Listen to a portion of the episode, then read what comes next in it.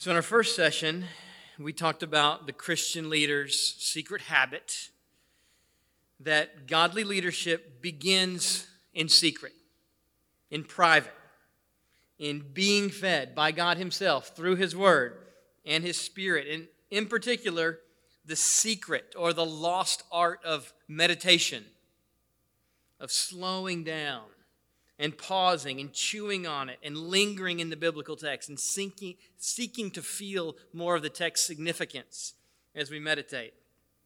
So, the first word to us, to you as spiritual leaders, was to be in and to enjoy and go deep in God's word for yourself, to cherish His word, to feed on it and be nourished.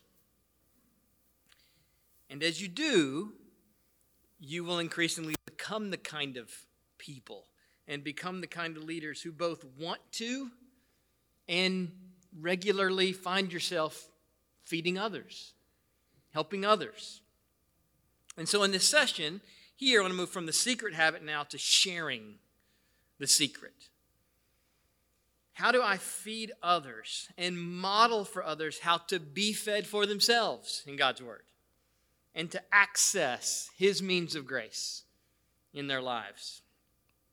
To do this, I want to start with Hebrews 13, verses 7 and 8. And I want to finish with six brief exhortations to you as leaders, but linger here first in Hebrews chapter 13. And as you go there, I'll tell you one of my favorite stories about Hebrews 13 8. Some of you may know the name Carl Henry, who's the editor of Christianity Today, middle of the 20th century. And in 1962, the famous German theologian Karl Barth took a lecture tour in the United States. And apparently it was a big lecture in Chicago and there were media there and it was open for a Q&A time. And Carl Henry came up and announced himself as from Christianity Today and began his question and he was really pressing on Karl Barth about the resurrection and the historical reality of the Christian faith. And I think Barth may have got a little flustered. At some point, he interrupted and he said uh, to Carl Henry, Did you say Christianity today or yesterday? And maybe you know what Carl Henry said. I mean, Bible was in his veins, right? What else would he say? He didn't have to think about this. He said, yesterday, today, and forever. Hebrews 13, 8. I can hardly turn to Hebrews 13 without thinking about that great story. So look with me at Hebrews 13, verses 7 and 8. I want to have four observations from those verses. Remember your leaders, those who spoke to you the word of God. Consider the outcome of their way of life and imitate their faith. Jesus Christ is the same yesterday, today, and forever. So, four observations from Hebrews 13, 7 and 8 for you as spiritual leaders, as equippers in the body of Christ. Number one, spiritual leaders, meaning Christian leaders, are feeders. Spiritual leaders are feeders, meaning they feed others with God's word. They speak God's word to others. Verse 7 Remember your leaders, comma, those who spoke to you the word of God. For the leaders of the Hebrews, there's not a category of leader that didn't speak the word of God. It's like, he doesn't say, remember your leaders, some of which spoke to you the word of God, the others were really good at the finances where they had really, they were very savvy executives. He doesn't point to any typical leadership skills outside being Bible people in some way, shape, or form. Remember your leaders, comma, namely those who spoke to you the word of God. This doesn't just mean preaching. He's not saying, remember your leaders because they all were preachers. That's a distinct thing. To be a leader, a Christian leader who speaks the Word of God, doesn't mean you need a pulpit. There's all sorts of life for speaking the Word of God, for speaking fitting words into relationships, into context, praying them. Not all spiritual leaders preach. You don't have to be a preacher to be a Christian leader. But to be a Christian leader, you do need to first enjoy God's word for yourself and then enjoy sharing God's word with others. Why is it that leaders in Christ are here in Hebrews 13 equated with or assumed to be speakers of God's word?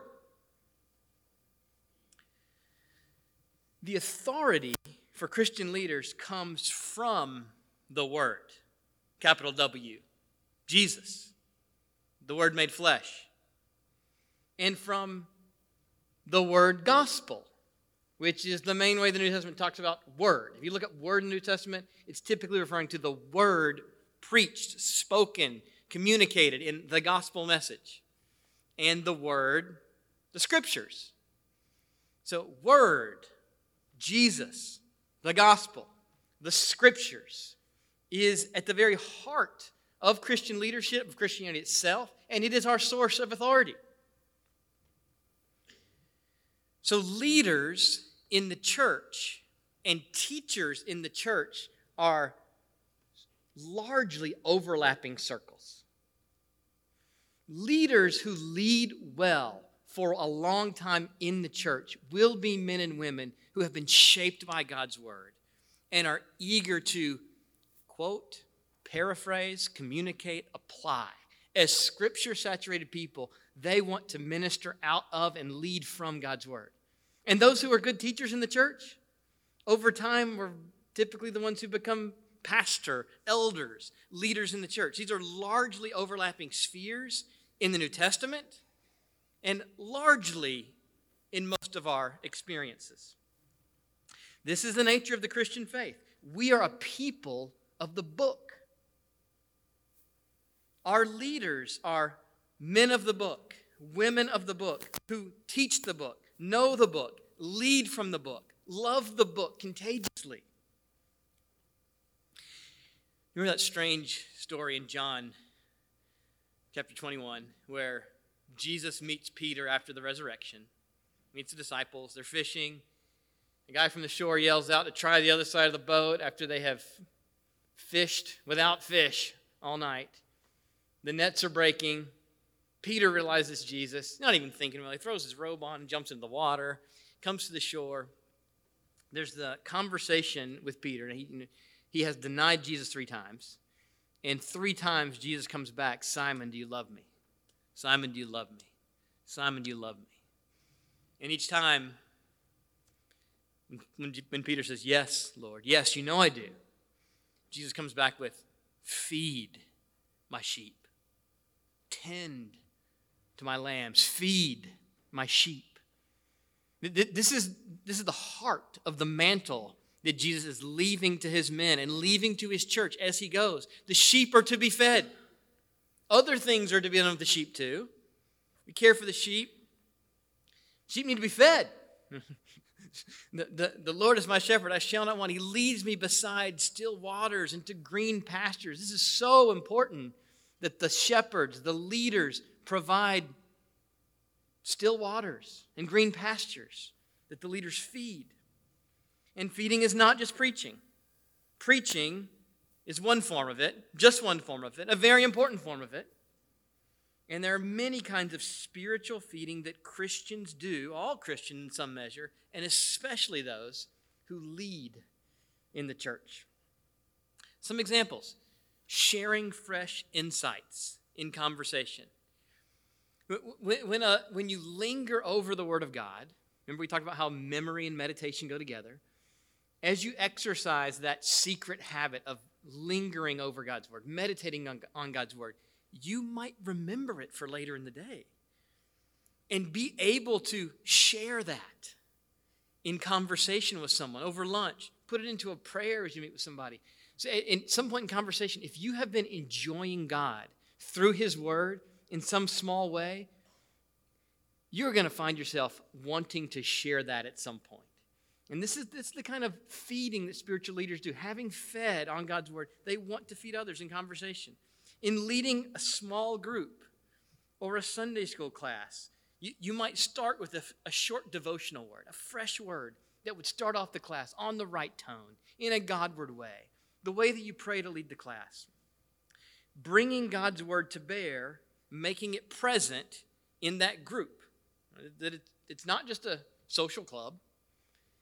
We're gathering as Christians. And so, whether it's a home group or over a lunch or in a Sunday school class, wherever it is, that Christian leaders love to find ways to make the gathering Christian. And not in some awkward way where they launch into a 20 minute sermonette or quote an obscure passage, but in the conversation, making it natural, bringing to bear an insight, perspective, truth, sweetness, beauty, grace from God's Word. And Christians love that. Christian people want to be fed like that. We love Jesus. And when somebody says a word about Jesus that commends him and commends God's goodness, we love that. We want to be led by that. 1 Timothy 4 15, Paul says to his protege Timothy, practice these things. And he's talking about verse 13. He said, public reading of Scripture, exhortation, and teaching. So he's talking about reading God's word, hearing it, explaining it, exhorting the people with it, teaching God's word. It's, it's very word centered paradigm here. And he says, practice these things, immerse yourself in them. It literally is just be in them. Be in them so that all may see your progress. This is what we want in Christian leaders men and women who immerse themselves in God's glory, in His Word, in Christian books like we're being commended here by Jonathan and the 10 of those, that we would uh, be filled by God and others would see our progress as we continue to grow, and they then would be led in their progress by seeing that in spiritual leaders. Now, when I say, in Hebrews says here, speaking the Word of God, I don't think that that means just quoting it. It might mean quoting it in circum- certain circumstances.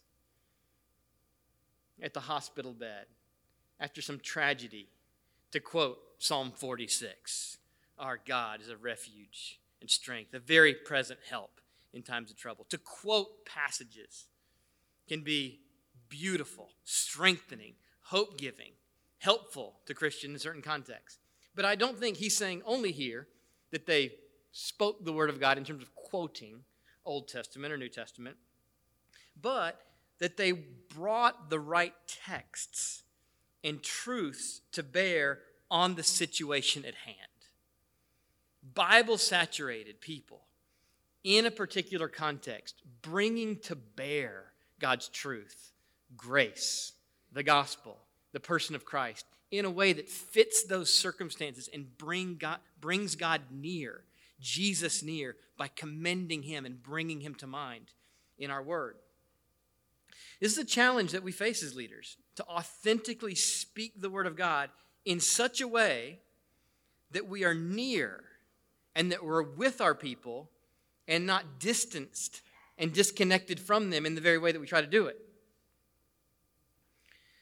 It can be beautiful to quote scripture at the right time and less helpful, if not naive, at other times. Now, Ephesians 4 29, I think, talks in the kind of categories that I'm trying to get at here with bringing God's word to bear in particular circumstances.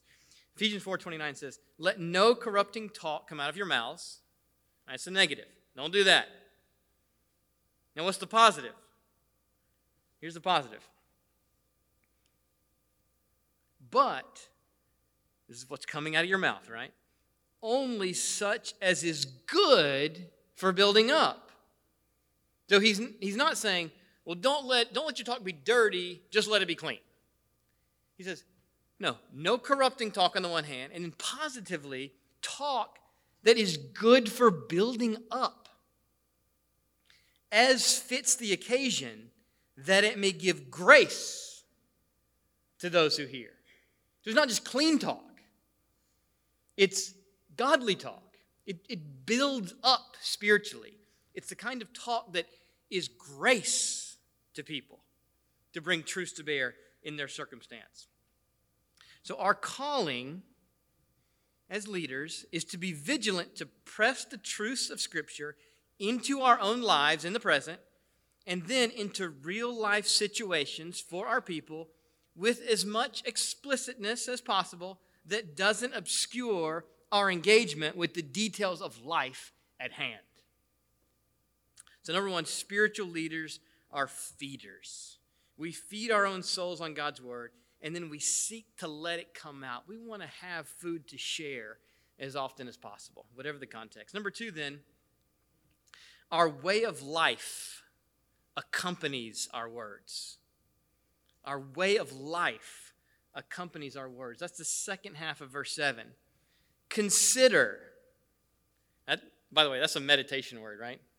consider is don't just go on to the next thing, pause. Consider, ponder, consider.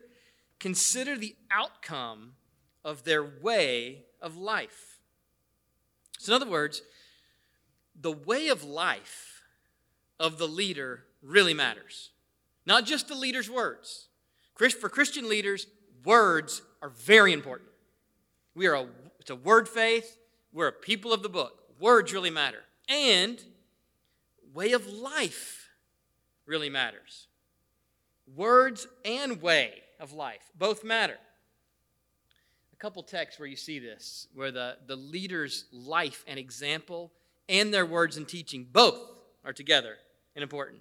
Acts 20 28. This is Paul to the Ephesian elders. Pay careful attention to yourselves, leaders. Pay attention to yourselves, leaders, way of life, and to all the flock in which the Holy Spirit has made you overseers. 1 Timothy 4:16, just a couple verses later from one we just saw, or one later. 1 Timothy 4:16, keep a close watch on yourself, Timothy, leaders, and on the teaching. Persist in this, for by doing so you will save both yourselves and your hearers. What you say is so important in representing Jesus, who is the Word. We're Word people. Our Word is so important. And the way of life backs it up, accompanies it, gives the, the words give meaning to the way, and the way gives confirmation and authenticity, validates the words. There is also something we're thinking about here with our Christian example, and a, a category called the tacit dimension of knowledge.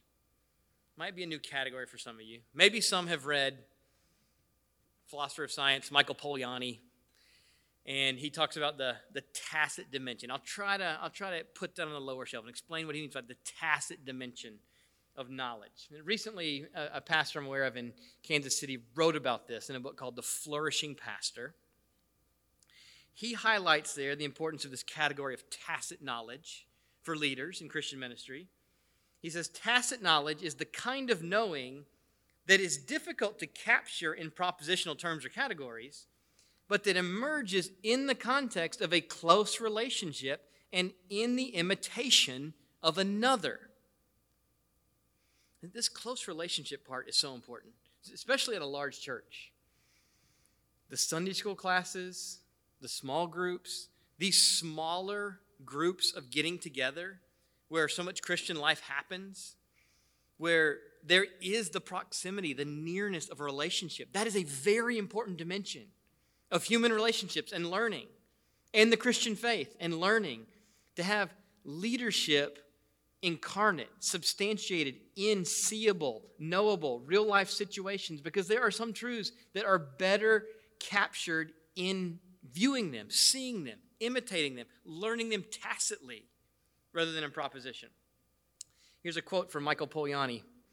He says, By watching the master and emulating his efforts in the presence of his example, the apprentice unconsciously picks up the rules of the art including those which are not explicitly known to the master himself. This is one reason why it's so important for Christian leaders to be examples, lived out examples of the gospel and of the Christian faith. Uh, one, one thing we want to do, and Christian leaders, and maybe you, maybe you've looked at the at the pastor elder qualifications in 1 Timothy 3, and you've read through those and thought, okay, so not a drunkard, uh, not greedy for dishonest gain, uh, sober minded, let's hope so. You know, he's not a fighter, not a brawler. You go through those list of qualifications, and like, we, there's nothing in there about a PhD. There's nothing in there about having a world class intellect or public communication skills. This stuff looks like exemplary Christianity. And that's what it is. We want leaders. When we put a title on someone in the church, when we say, this man is a pastor, or this brother or sister is a deacon, or whatever the title would be, when we give a title in the church, we want to be able to say, be like this leader and not need to immediately give a qualification. That's what we're looking for. Examples for the flock that are among the flock to show what Christianity is like in real life circumstances and, and context. So 1 Peter 5 2, Peter talking to the elders says, Shepherd the flock of God that is among you, exercising oversight, not under compulsion, but willingly, as God would have you, which is such good news. Just pause on that uh, quickly. God is a willing, happy, eager God, not dutiful. And he wants his leaders to be willing, happy, eager, glad. We sang earlier, when we sang How Great Thou Art, that on that cross, my burden gladly bearing. Jesus didn't grit his teeth and say, I don't really want to do this, but this is my duty. He bore that gladly for us. He communicates love not only in his willingness to take the cross, but that he takes the cross gladly, communicates love. And Christian leaders, when we lead from a heart that is willing and eager and glad, we communicate love to those who follow and are served, and glory to our God, that we're happy to serve Him. So, Christian leaders, willingly, as God would have you, not for shameful gain, but eagerly. And then he says, not domineering over those in your charge, but being examples to the flock. That exemplary function, being an example to the flock, is so important in Christian leadership. Pairing with our words, our observable ways of life. Number three, then, we want them to imitate our heart, not all our personal habits.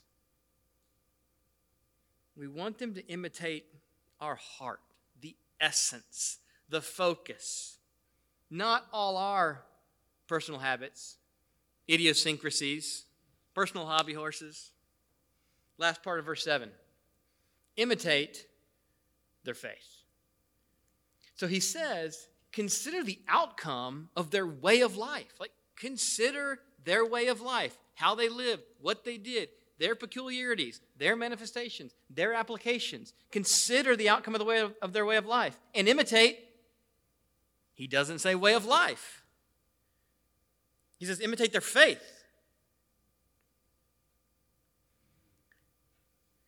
He doesn't even say imitate them, at least not here. Imitate their faith. The means of God's grace, His word, prayer, fellowship, as Josh summarized so well word, fellowship, prayer, hearing God's voice in His word, having His ear in prayer, belonging to His body in the fellowship of local church. Those do not change. The means of grace do not change. But our various habits do change from season to season, from person to person, from generation to generation. The situations and circumstances will change, though it is easy to over anticipate that. You can overdo that contextualizing impulse. The expressions of love required will vary, but imitate their faith. Their faith. Why? That's where verse 8 comes in. I think, it, I think that's why verse 8 follows 7. What's the relationship between verse 7 and verse 8? Does he just put the pen down at the end of 7 and say, think of a tweet? This one will be quotable. There's a logical relationship. Consider the outcome of their way of life and imitate their faith. Not them, not their applications, not all their personal ways to do it. Imitate their faith. Why? Because Jesus Christ, the object of their faith, is the same yesterday and today and forever. Imitate this about your leaders they followed Jesus, they leaned on him, trusted him, looked to him, staked their everything on him. This Jesus is eternally reliable from one generation to the next, to the next, to the next. He is the same yesterday for our leaders before us,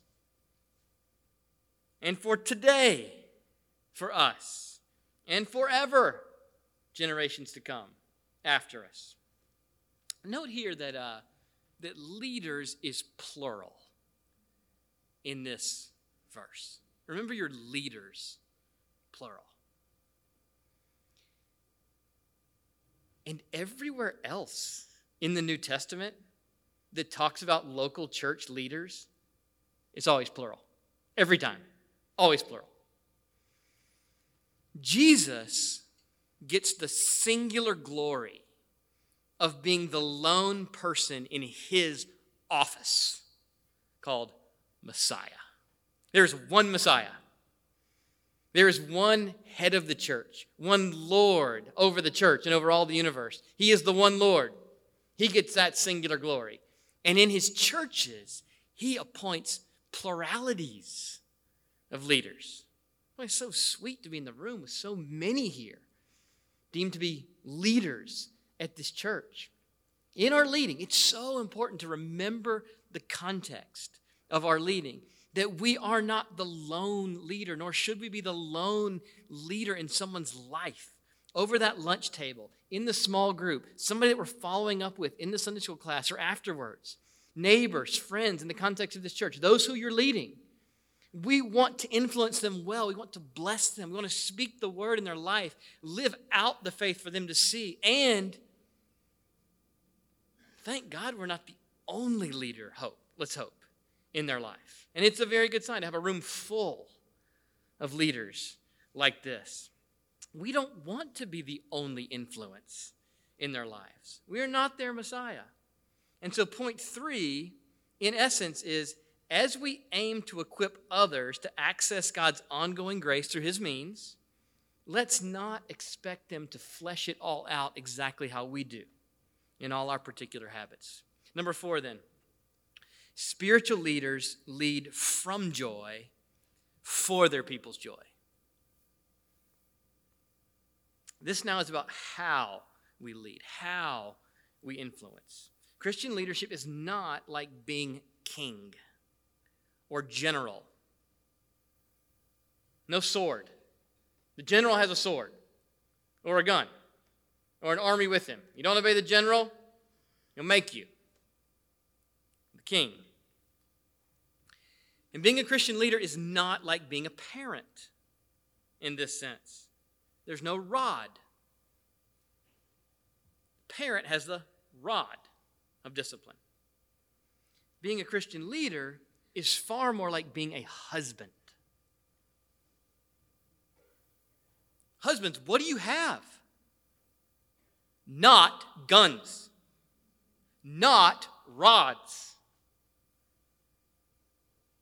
words to win to persuade, to influence, ears to listen so that the words are informed and not naive. Husbands need to persuade, convince, win. We have this word, woo. That's what Christian leaders are called to do woo, win, influence. We don't force, we don't have rods. Some works, some words can be like sticks. There can be words of warning, be you know, sticks. If you think about the, the donkey with the carrot on the front and the stick in the back, hitting them in the back, carrot out front. There can be words that are like sticks. But good Christian leaders use stick like words very sparingly.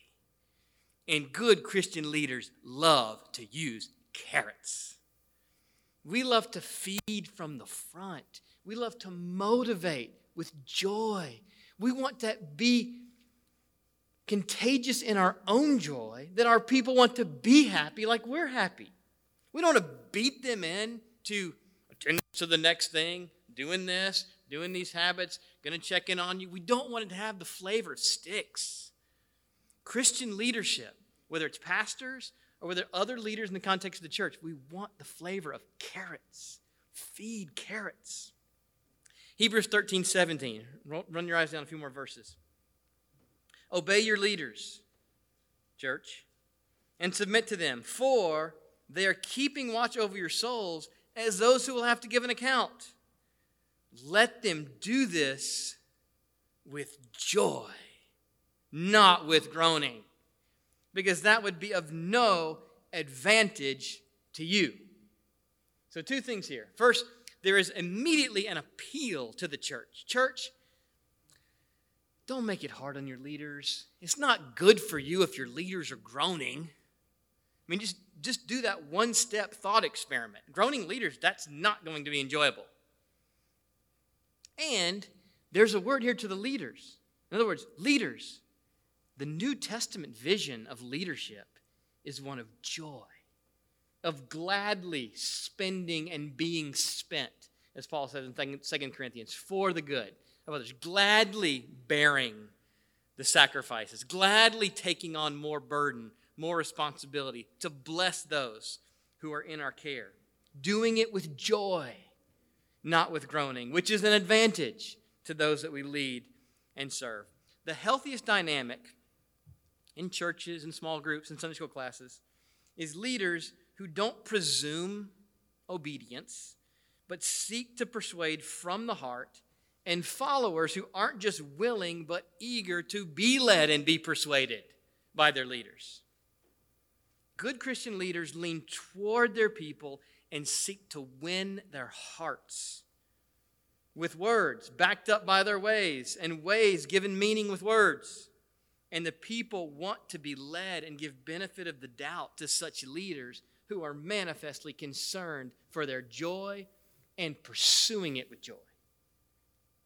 So let me close with six brief exhortations to make some of this direct, applicable as leaders in our various contexts at Taylor's.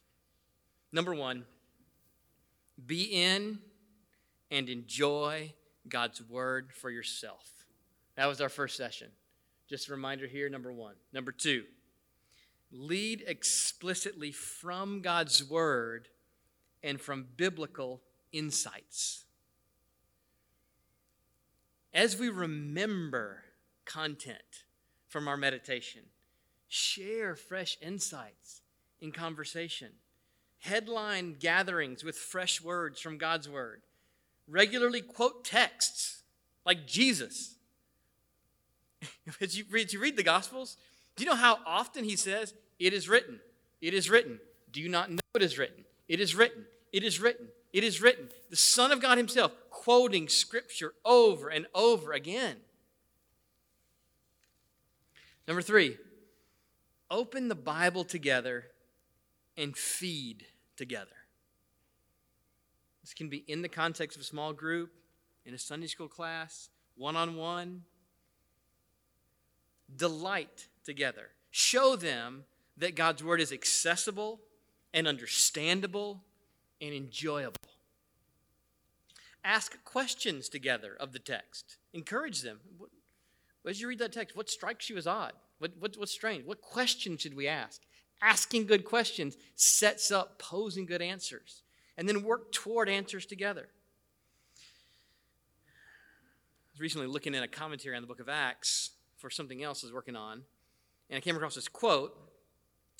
Dear brother from Sri Lanka named Ajith Fernando. Got a good commentary in the book of Acts. And uh, I thought, oh, this is, this is so good. The brothers and sisters at Taylor's. He comments there, he's writing on Acts 17 in the Bereans. He says, This is an age when people are so used to receiving pre digested material from television that they find going to the scriptures to do inductive Bible study to be something strange. There is an urgent need. Let's, let's hear this for us. There is an urgent need then to lead our people to discover the joy of discovery in Bible study. And it is indeed a great joy to discover God's truth through personal study of the Word. We need a new generation of Christian leaders who will, first of all, set apart time to do this for themselves, and then they will communicate their enthusiasm for Bible study to those they lead. So, if hearing God's voice and having his ear and belonging to his body is a fair summary of the Christian means of grace, then I hope it's clarifying for us as leaders how to lead in the church, in the fellowship. Namely, make God's word and prayer explicit and active. I know it's the obvious thing, but sometimes we presume the obvious things. And in our fellowships, in our small get togethers, we can just presume, oh, Christian brother, he's He's doing his own Bible thing, doing my own Bible thing, prayer thing. Christian leaders love to lead God's people in making the word and prayer explicit together. So now we're finishing with fellowship. Number four, actually, prayer first. Number four, lead in prayer as a response to God's voice. Maybe you've never heard this. Maybe this, is, this was just a thing when I was at Furman 20 years ago. Uh, we'd gather for prayer, and, and somebody say, Well, who wants to dial up? Have you ever heard some people say dial up is like starting off prayer time? I, I know what they're meaning. Like, who wants to go first? Who wants to start it off? I think that misunderstands something of the nature of prayer to presume that we start it. We don't just dial up. Prayer is always a response, however conscious or unconscious, to God's revelation of Himself in our world, in His Word. And so, the best way to lead off a time of prayer is to lead with a verse, lead with a reminder of who God is. Have the first prayer, perhaps, lead with adoring God in the categories and base, on the basis of His Word. And the best way to learn to pray, we want to communicate this to those that we lead. The best way to learn to pray for yourself is to pray for yourself and to listen to others pray. It's going to be so valuable over a lunch, in a Sunday school class, in a small group, to have a time of prayer. For the younger believers to hear others pray. So important to hear older, more mature Christians pray aloud. How do they approach God? And multiple voices to pray in those contexts. As a leader, be eager to pray aloud. And over time, people will hear, let's hope, that, they are, that we are more shaped by the Psalms than by social media, and by the New Testament rather than television, and by the Word of Christ rather than the world, which is dearly needed, as you know. Number five, encourage freedom and flexibility as realistic in personal habits clarity about the means of grace. I, am using the terms means of grace and habits of grace distinctly. By means of grace, I'm talking about God's timeless channels of His ongoing favor supplying power to the Christian life through His Word, through prayer, through fellowship. And by habits, I'm talking about how those things get particularized in our approach to the means, in our own lives, whether we're choosing the morning and how we're going about our Bible reading plan and what kind of prayer rhythms in our life. Now, as we get to fellowship, one on one relationships are more related to personal habits, but our fellowship all together in the life of the church, that's a corporate habit. You don't just develop your own personal habit and say, "Well, I'm going to do the 3:30 service on Sunday." No, there's not a 3:30 service on Sunday. Like there's a there's a corporate habit. You're either doing nine o'clock or you're doing 10:30. Is that right? Nine o'clock, 10:30. Okay, so we do corporate habits together. Now this church is not wrong if it picks 10:30. That, that's a corporate habit. This church does that other churches may have other times. But to be part of a fellowship is to link arms with certain habits, especially related to fellowship. But there is freedom and flexibility in our own cultivation of habits, in, in coming at God's means of grace in His Word and prayer and various aspects of fellowship. And as leaders, we want to encourage that in our people. You know the story of Saul's armor, right? David's going to fight Goliath. Well, if you're going to fight Goliath, you're going to need the king's armor. And uh, Saul was a pretty tall man. And David at that point was pretty young. Now, now, to clarify a misconception about David, he turned out to be expert in war. Don't think that David always stayed small. But at some point, he was young. He was small against, in the face of Goliath. He was small at that point. He was small compared to Saul's armor. And Saul's armor was not going to fit for him. That worked for Saul, but he was a coward and he wasn't going out there. But it didn't work for David. And that was okay. You know what? The slingshot and stones turned out to work for David. It got the job done. And it's good for us as leaders to have that mentality, to not expect that our particular ways of doing things is exactly how it should be fleshed out in our disciples. Rather, we want the heart, we want the faith, we want the eyes looking to Jesus and cultivating personal habits around God's timeless means of grace. So we encourage freedom and flexibility. And finally, we win them to fellowship with carrots. We use sticks, word sticks, sparingly. We want to make fellowship compelling with God's word, not with gimmicks. Cast the Christian life in the sphere of grace is an opportunity for gain, not obligation. If your main framework for yourself or for others is obligation, obligation. You're going to be there Sunday, you're going to be there Wednesday, You're doing this, You're doing that, You're memorizing this, You're praying for that.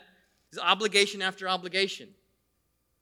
That's a very different flavor than New Testament leadership, which is from joy, from joy, for your gain, for your opportunity. Why would you not? Why would you not be here? Why would you not access this grace? Why would you not posture yourself in the path of allurement? Why would you run in the wilderness when God has told you that Jesus will be passing this way? And if he passes along this route, he will see you're blind. He may heal you. God's revealed his paths of grace. Why would we not take the opportunity to access them?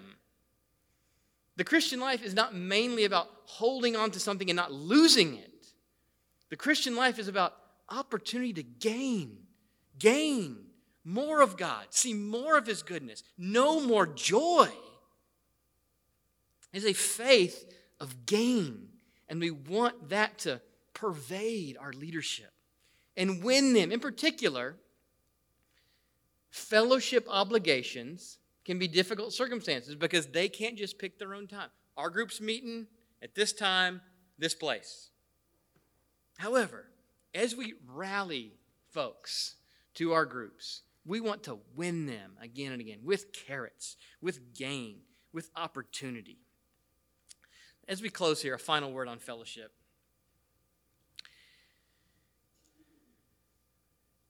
As you may know, as you may feel, I'm, I'm sure that different areas, different parts of the country feel this differently uh, in terms of how distinct a kind of post COVID season is from the early season of lockdowns and quarantines. But there is fresh importance in our times on fellowship in this post COVID season when social muscles have atrophied for some of our people. Fellowship itself is not the catalyst for fellowship. So, if we want to have a Christian gathering, we don't just say, the purpose is fellowship. Fellowships gather to do something, they have a, they have a goal, they have a mission. just just finished reading my boys. They're 11.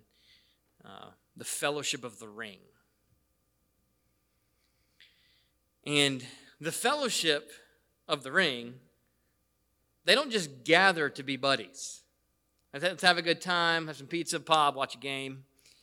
Uh, the fellowship gathers because the world is at stake. Everything's at stake. And that's what's true with the Christian faith. Jesus is sovereign over the nations. We are not playing a game at the periphery. It is all at stake of what Jesus is reigning over and doing and empowering, and he will win. The end is not at stake. He know he's going to win. But our lives matter. The fellowship matters. We're joining hands in something around a king who has spoken in his word, and it matters. Praying to him together matters. We have a glorious mission to call our people to in fellowship, a shared mission, understanding his word better, supporting each other in Christian health and growth, evangelism, mission. It's good to rally our people with specific causes, not just coming together to know each other. And in doing so, we are aware of simply adopting the world's paradigm for leadership. The paradigm that says if you organize it well, if people come and have a good time, if they feel good about themselves, if they feel comfortable, they'll want to come back. That is so pervasive. It is a temptation in leadership in the church if we don't think intentionally about it. And so, Christian leadership means leading God's people in God's word and in Christian prayer together. Let me pray for us. So, Father in heaven, we thank you that the end is secure in Christ. We thank you that you have spoken to us. We know your mind as much as you want us to know your mind in your word by the help of your Spirit. And you give us your ear in prayer. And so I join with these brothers and sisters in this room as those who care for the lives of others, that pay attention to the details of others' lives, that know others' lives in the church over meals, over coffee, in Sunday school, in small groups, whatever the context. Father, would you give your grace in helping us to be Christian leaders? We want to be men and women who bring your word to bear in the circumstances of our life, to help others, strengthen their soul, give them grace, model for them the kind of Christian life that you would have us to live in accessing your word and being men and women of prayer and being men and women committed to each other in the life of the local church.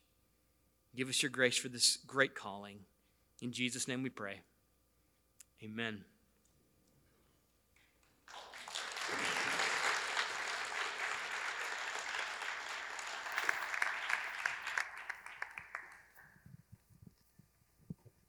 Guys, um, we are closing out tonight, but it has been good. Um, I hope you have been encouraged. I, I, have thoroughly been nourished. I mean, really, um, like water to my soul. I mean, I'm not there just rejoicing in what your words that you shared with us tonight. So I'm just thankful. I pray that you were encouraged. Um, thankful, David, for being with us. Guys, there are a lot of people who went.